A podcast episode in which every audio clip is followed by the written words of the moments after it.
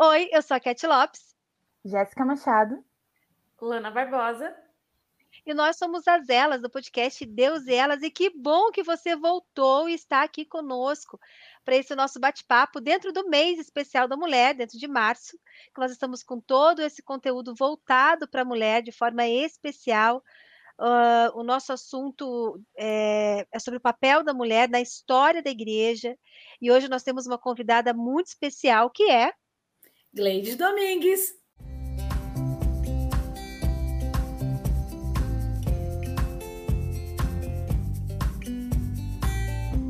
Gleides Domingues, seja muito bem-vinda, Gleides. Que bom que você está aqui conosco. E antes de nós entrarmos no nosso bate-papo, na nossa conversa, é, eu quero passar para a Lana, que é a nossa garota propaganda oficial, e ela vai estar atualizando vocês aí de todas as novidades, que para aqueles que estão nos acompanhando já estão por dentro, né? Que todo mês tem o, o livro do mês, vocês têm um desconto especial do Deus e Elas, é, vocês têm várias sugestões, os nossos novos horários, as nossas redes sociais que nós estamos, mas a Alana vai passar e vai lembrar vocês de tudo isso.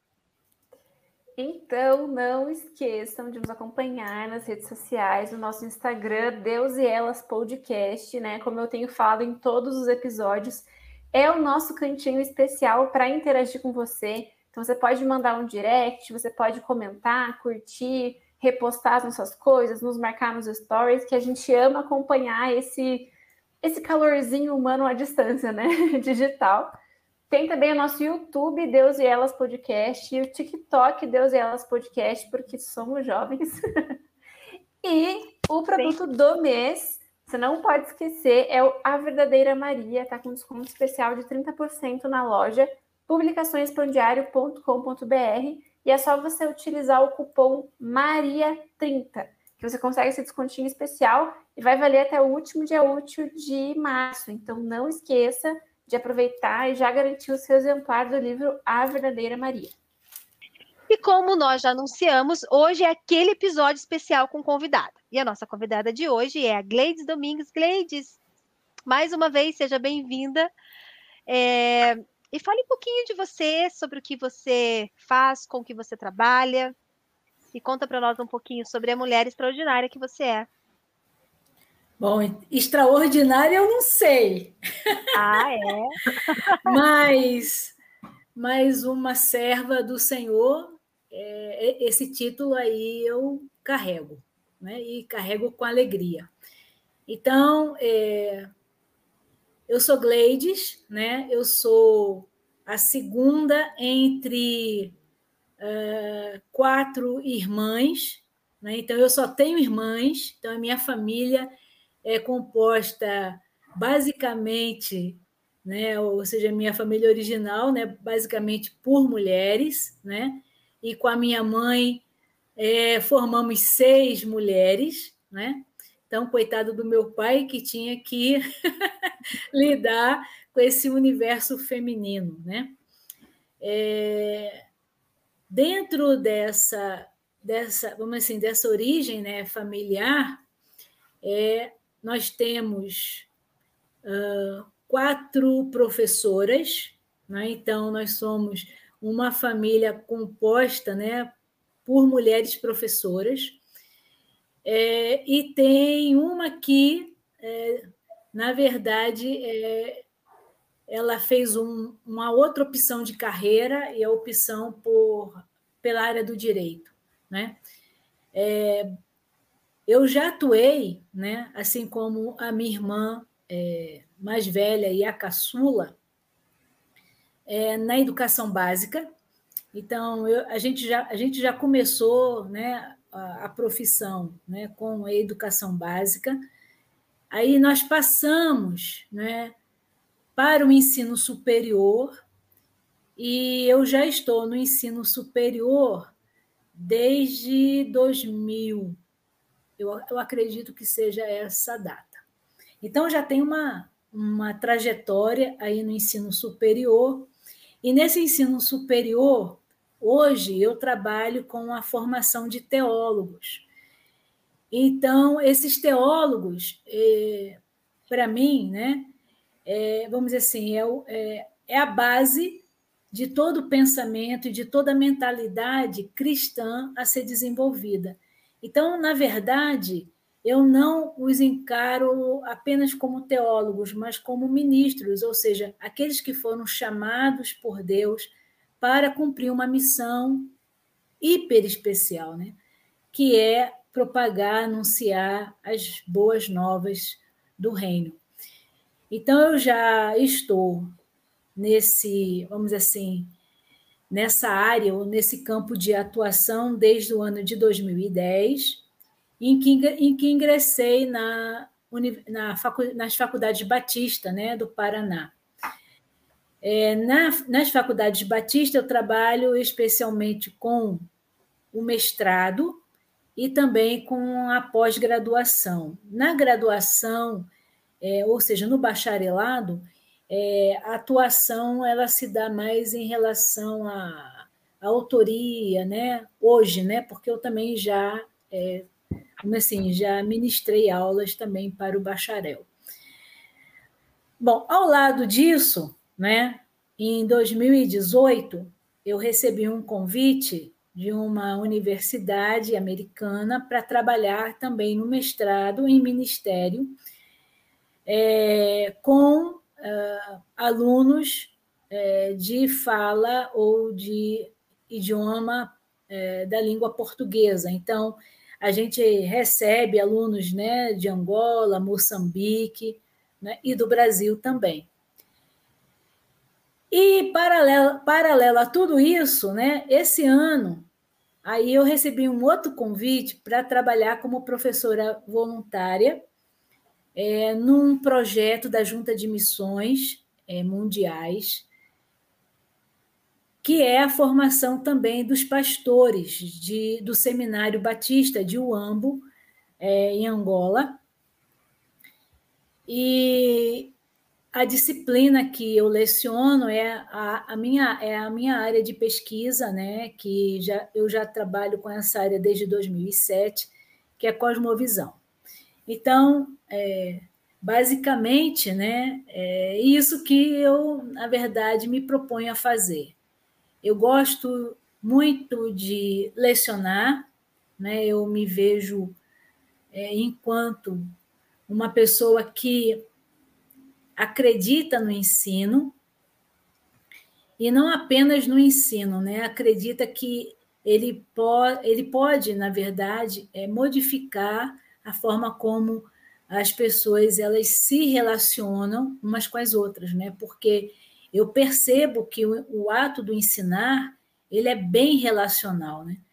E por ser relacional, ele nos ajuda a crescer tanto enquanto pessoa como profissional e também, olha só, como servo, né? Porque aquele que se dispõe ao ensino, ele, ele tem que estar aberto para ser ministrado também. Ou seja, ele precisa, na verdade, ter um coração maleável, né? aquilo que é sensível né, ao reino.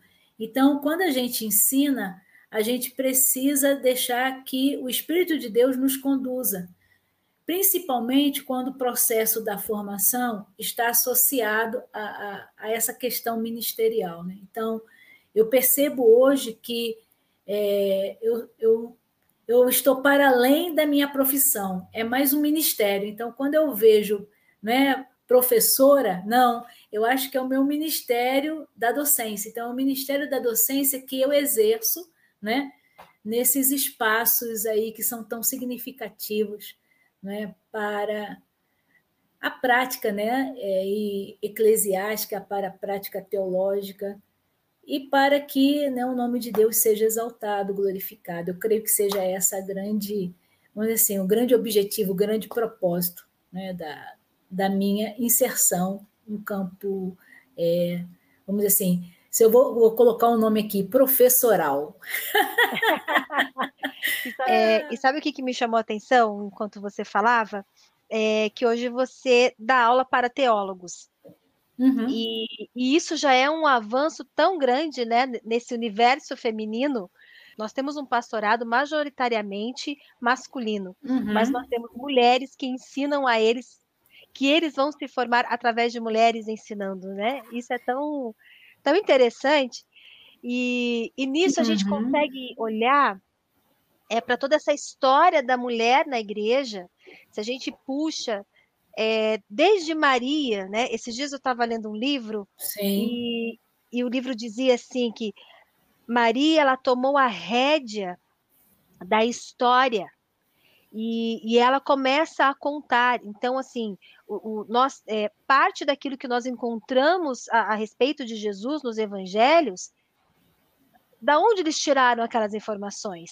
Teve Maria contando e falando sobre Jesus, né? Porque Uhum. ela estava ali com Jesus desde o seu ventre. Uhum. Então, é, ela, foi a, ela, foi, ela foi a primeira testemunha sobre Jesus, ela foi a primeira a contar sobre Jesus. Então, se a gente, então a gente pode puxar sobre essas mulheres desde Maria. E Uhum. desde esse tempo, ainda mais desde esse contexto histórico que eles estavam inseridos, né, lá naquela época onde as, onde as mulheres eram excluídas, onde elas eram praticamente invisíveis, e eu acho que elas usaram disso até de, de estratégia, né, para anunciar Jesus, porque elas acabavam não sendo perseguidas, como é, né, como foram os discípulos, é, elas conseguiam estar ali é, circulando entre, as, entre a sociedade que não as enxergava, que as excluía, e elas usavam isso como estratégia para estarem avançando o evangelho de Jesus, para falar sobre Jesus e para anunciá-lo. E em quantos lugares as mulheres ainda são invisíveis ou são excluídas e elas conseguem entender esse chamado e, e elas conseguem usar como estratégia, né, para influenciar as pessoas, para serem é para serem bênção aonde elas estão. E, e que especial ter isso na sua história, né? Você ser professora de teólogos e, e hoje a gente conversar sobre, sobre esse papel da mulher na história da igreja, que acaba não sendo esse papel de como a mulher vem anunciando Jesus ao longo da história, né? Uhum. É interessante é, uma palavra que você colocou, né? Que é a invisibilidade.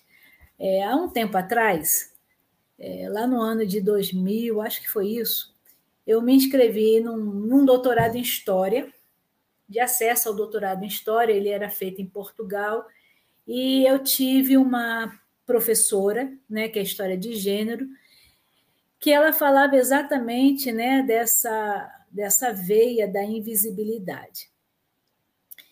E uh, no, no momento, né, essa, essa palavra, né, principalmente é, para mim, né, que venho de um universo completamente feminino, né, porque o magistério, né, se você observar, né, é, vamos dizer assim, ele é quase que constituído por mulheres, principalmente em educação básica, né? E educação básica aqui eu estou falando ensino fundamental, é, de educação infantil ao ensino fundamental 1, basicamente são mulheres que atuam né, nesse, nesse espaço. E eu fiquei pensando naquele termo, né, invisibilidade, tanto que é, eu escrevi um, um artigo para essa cadeira, ou seja, para essa disciplina, falando sobre a, a mulher né, na Idade Média e essa, e, essa, e essa invisibilidade. Só que, veja, eu, eu não foquei na, nessa palavra, mas na questão do, da ótica, do foco. Porque, hum. veja, porque quando você diz assim, olha, as mulheres, elas elas têm essa questão de não serem vistas, de não é, serem projetadas, de serem excluídas, não é? Então veja, esse, quando você quando você é, vamos assim tem uma força, né, na palavra nisso, isso vai na verdade é, reforçando esses dogmas que a sociedade na verdade trabalha. E aí eu disse não, é uma questão de ótica. Eu até que tinha colocado assim, uma questão de foco. Aí a minha professora disse: foco é marido da foca. Então não coloca foco, né? Porque na, na, no linguajar português é, é, não tem o sentido que nós é, atribuímos a, a, ele, né? A, a, essa palavra. Aí eu falei assim, puxa, não é que ela tem razão? Aí eu disse, ótica. Ela disse, ótica é legal. Olha, eu já estava trabalhando com cosmovisão e nem sabia, né? é, olha só que interessante, né? Isso lá nos idos é, de 2000, 2001. Acho até que foi 2001. E aí eu disse o seguinte, que esse olhar, essa ótica da mulher, ela precisa ser ressignificada pela própria mulher. Então veja, a mulher, ela ela que precisa se assenhorar do seu papel. Não é aquilo que o outro diz dela, mas é aquilo que ela diz de si mesma. Por quê? Porque quando Deus fez o homem e a mulher, ele diz assim: "E eis que era muito bom". Ele não disse o homem é bom, a mulher é boa. Não, ele olhou para o conjunto da sua obra e disse: é muito bom. Então, veja, nós temos um valor não é? é? agregado em Deus. Então, veja, é Deus que me dá esse valor. E se é Ele que me dá esse valor, eu não preciso ficar, entendeu? Vamos dizer assim, é lutando para conquistar alguma coisa que eu já tenho em Deus. Então, é uma questão de redirecionar, entendeu? Esse nosso olhar. Porque no momento que a gente faz isso, a gente ganha, né? E a gente ganha não é porque, entendeu? Eu estou numa uma briga é, entre gênero, né? Não, a gente ganha porque nós, nós estamos contribuindo para o desenvolvimento do reino. Então, é o reino que tem que ser a nossa ótica, e não eu. Né? Veja, é, é aquilo que Paulo diz, né? Que ele cresça e que eu diminua. Então, não é a minha valorização, é a minha, na verdade, é a minha ação que valoriza aquele que me deu a vida, aquele que é o doador da vida, aquele que me resgatou, aquele que me redimiu, aquele que me regenerou, aquele que me trouxe uma nova imagem em Cristo. Então, veja, hoje, né, se, quer seja homem, quer seja mulher, nós somos co-herdeiros de Deus. Ah, gente, não tem preço. Né? Nós somos filhos de Deus, não tem preço. Então, veja, quando chegar lá, não vai ser separado. Aqui, entendeu? É o lugar das mulheres, aqui é o lugar dos homens. Não. Seremos todos um só em Cristo. Né? É isso Glória que faz a diferença. Né? A, então, as, as, nossas, as nossas elas que já escutaram o nosso podcast sobre feminismo, e, os, e, a nossa temporada sobre autoestima, né, já estão relembrando tópicos aí. E para aqueles que não que nunca tinha ouvido, nós que o que a Gleides está falando é revelador, realmente é. E se você quer saber mais ainda, eu sugiro vocês assistirem os nossos os nossos episódios anteriores, porque Gleides, a gente tem conversado muito sobre isso com as nossas com as nossas mulheres, sabe, uhum. que estão uhum. aqui com a gente.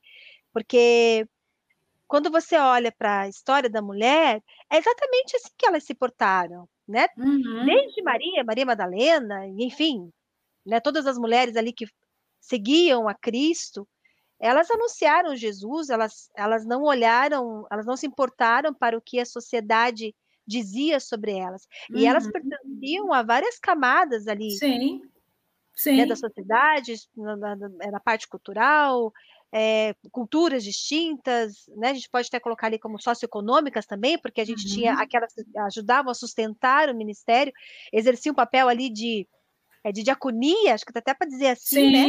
Sim, sim, então, então pra, é, são pra... mulheres que realmente ah. não olharam para Isso. aquilo que a sociedade falava falava para elas, ou, ou né, como tratavam, vocês não têm esse direito tá? E daí que eu não tenho, né? Eu tenho uma missão, sou Exatamente. filha do só sigo.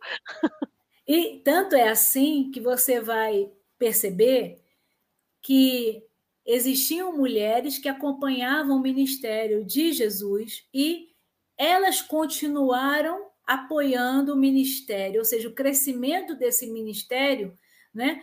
Por toda aquele mundo conhecido. Então você não vai ver a restrição delas apenas a Jesus, mas você vai ver né, o acompanhar dessas mulheres e que, é, mesmo que silenciadas por aquele contexto, né, elas não é, elas não eram impactadas por isso, elas estavam impactadas no servir.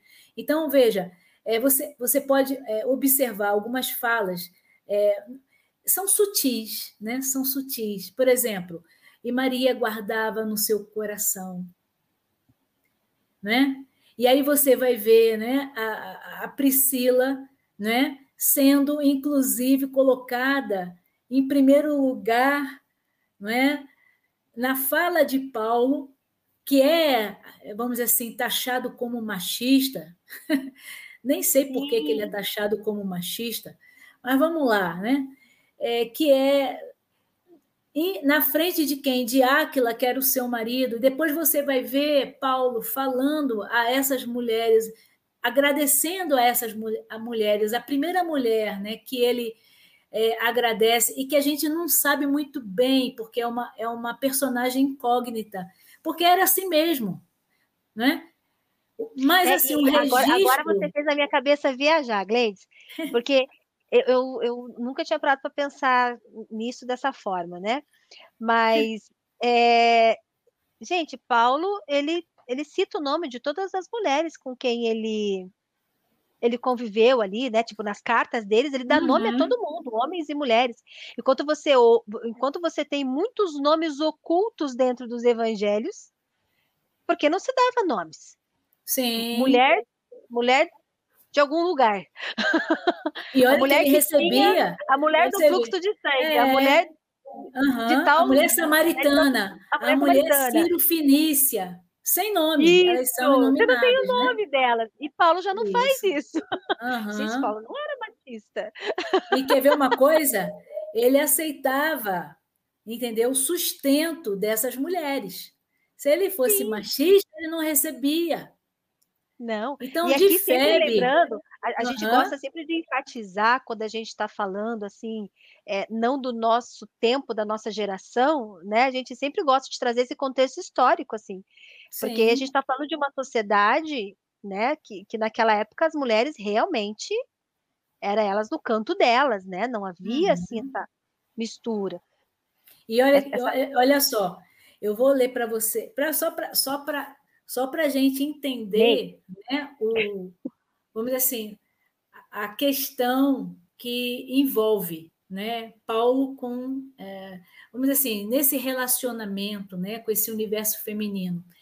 E ele, ele fala lá em Romanos 16, 1, que é exatamente a carta onde ele faz, né? Trifosa, né? Cada nome, Trifena. Eu não queria ter é. esses nomes de jeito nenhum, né? Mas, Fica aí, ele faz menção, a, né? ele faz menção. Vocês darem para as netinhas de vocês. É, não, quero não. não. Já pensou trifosa, trifena? Não dá, né? Mas ele faz uma recomendação, né? É a primeira recomendação que a gente vê relacionada à mulher ele, ele recomenda, né? É, assim, a irmã Febe. E, ela, e ele coloca uma palavra junto dessa recomendação. Então, ele dá uma qualificação para, para Febe. E a qualificação que ele dá é serva. E aí ele diz o seguinte, ó, interessante que ela é serva na, da igreja, é a serva da igreja em Sincreia, né? Então, veja, é, ela era alguém, ou seja, uma pessoa que tinha uma, um espaço bem definido, específico, ela tinha um papel eh, a ser exercido e uma missão, não é? que ela, na verdade, é, desempenhava naquela igreja, naquela localidade, que podia, inclusive, ser na casa dela. Porque, assim, os historiadores e também, os, vamos dizer assim, os, estudantes, os estudiosos, eles não, é, não deixam bem claro, né? O, vamos dizer assim, essa questão. Porque, de fato, não tem registro, então fica difícil mesmo de você fazer conjectura. Então, a gente, às vezes, faz né, a partir da, das pistas que a gente encontra na própria, uh, vamos dizer assim, no, no, próprio, na própria narrativa, né? no próprio registro. E aí ele vai dizer assim: ó, eu quero que vocês a recebam no Senhor de modo digno. Gente, receber no Senhor de modo digno é dar a ela um status de alguém com grande importância para o reino. E ainda diz assim: e vocês ajudem a ela no que ela necessitar. Gente, é, é, é tal qual ele fez com o Onésimo. Por favor, faça isso, porque sou eu que estou pedindo. Porque era outra, vamos dizer assim, é uma outra classificação também que a, gente coloca no patamar da exclusão, né? eu, é. acho, eu acredito que Paulo veio para é, dizer: olha, para com isso, porque nós somos um, um em Cristo. Eu creio que isso é, é, é, é algo muito peculiar né, de Paulo.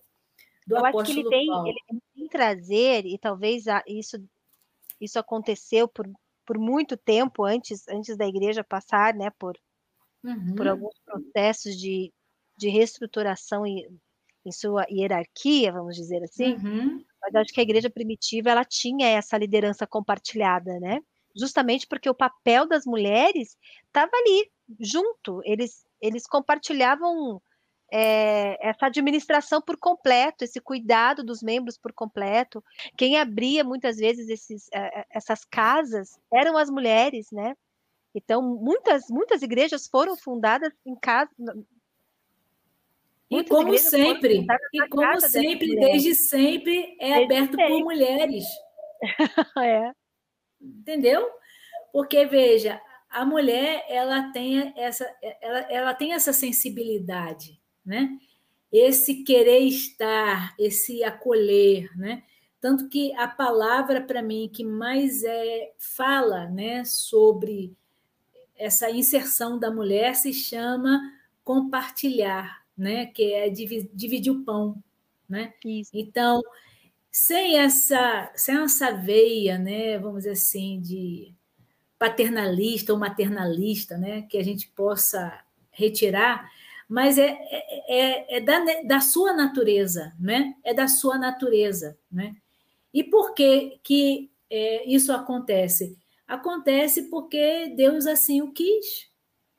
Não é porque é, é da mulher, não, é porque Deus assim fez. Né? Pra, para que, que ele fez a mulher? Para ser companheira.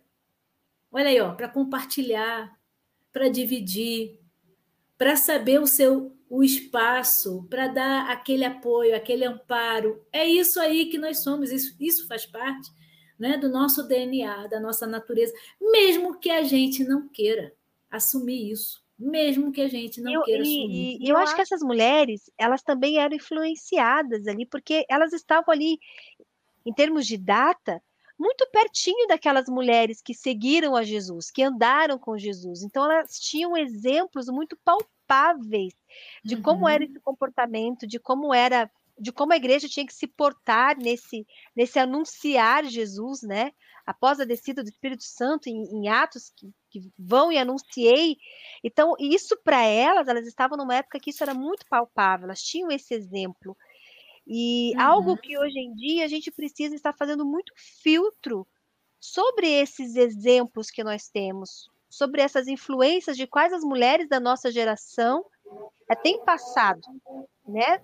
É, então, aqui também acho que fica um, uma coluna para a gente refletir com bastante seriedade é, sobre essa referência né, uhum. né, que nós nós tivemos e que nós estamos passando para a próxima geração. Isso. Eu creio que essa, é, é, eu creio que essa é, seja a grande questão, né? Qual é o objetivo, qual é o propósito né, do meu papel em relação às gerações que virão?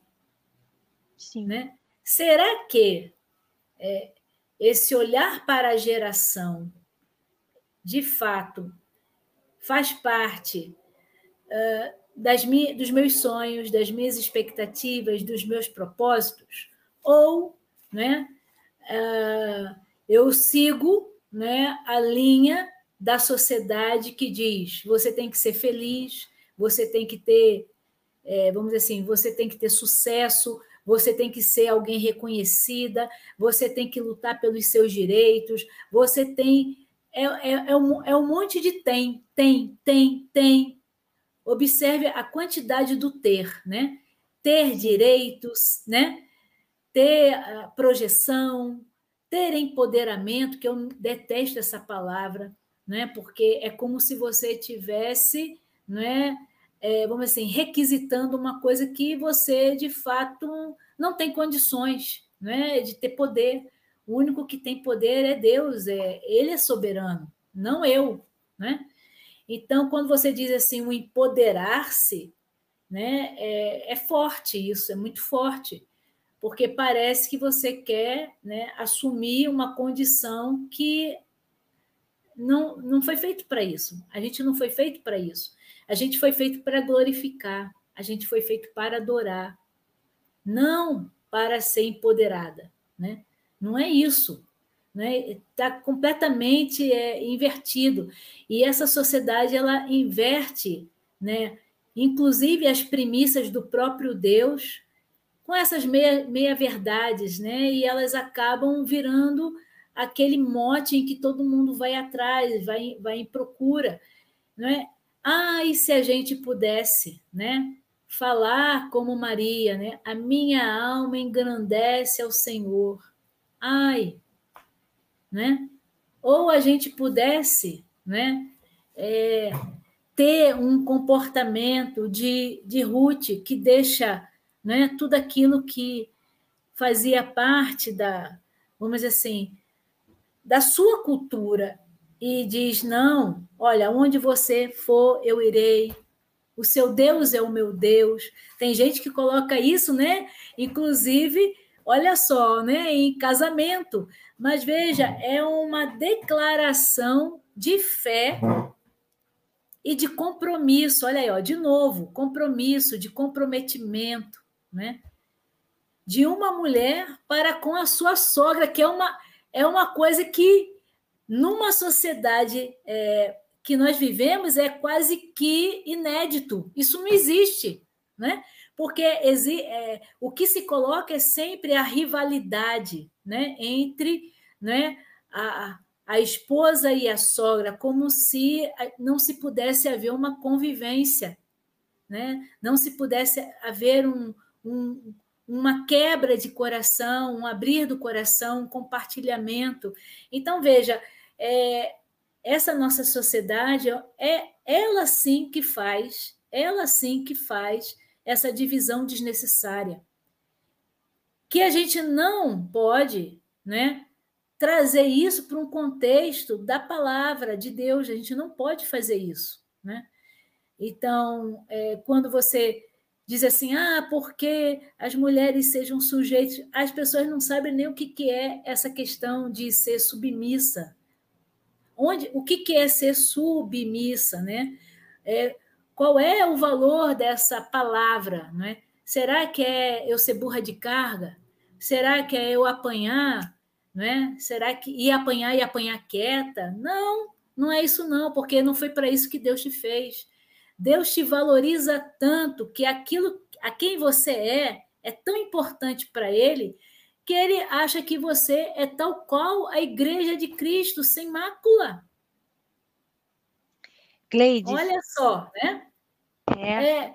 E a gente às vezes não, não pensa, né? Olha aí, ó. E quem disse isso? O apóstolo Paulo. Você tem que amar a sua igreja. Ou não, a sua esposa. Assim como, né? Cristo deu a sua vida. Olha aí, ó. Gente, aí a gente diz, não, porque a gente, submissão, entendeu? É, é a gente, na verdade, se, é, vamos dizer assim, é se tornar pequeno, renunciar aos meus desejos, os meus sonhos. Não, Deus fez você com desejos, com sonhos, com criatividade, né? Com essa, com essa capacidade de olhar, de, de ter sensibilidade, de inclusive de narrar, de escrever, né? E você vai ver isso, sabe aonde? Olha só que interessante, né? Se eu falar demais, vocês me cortam aí. Mas assim, ó, a gente começa a ver isso é, no movimento dos reformadores, das mulheres que eram que acompanharam os reformadores. Né? Então, eu ia chegar aí. Ah, então pergunta, pergunta. Então pergunta. Tô doidinha para entrar nessa parte. Oi meninas, eu sei que a nossa conversa está uma benção, mas este bate-papo de hoje vai ser dividido em dois episódios. A parte 1 fica por aqui, mas esperamos vocês na semana que vem para finalizarmos juntas essa conversa. Deus abençoe.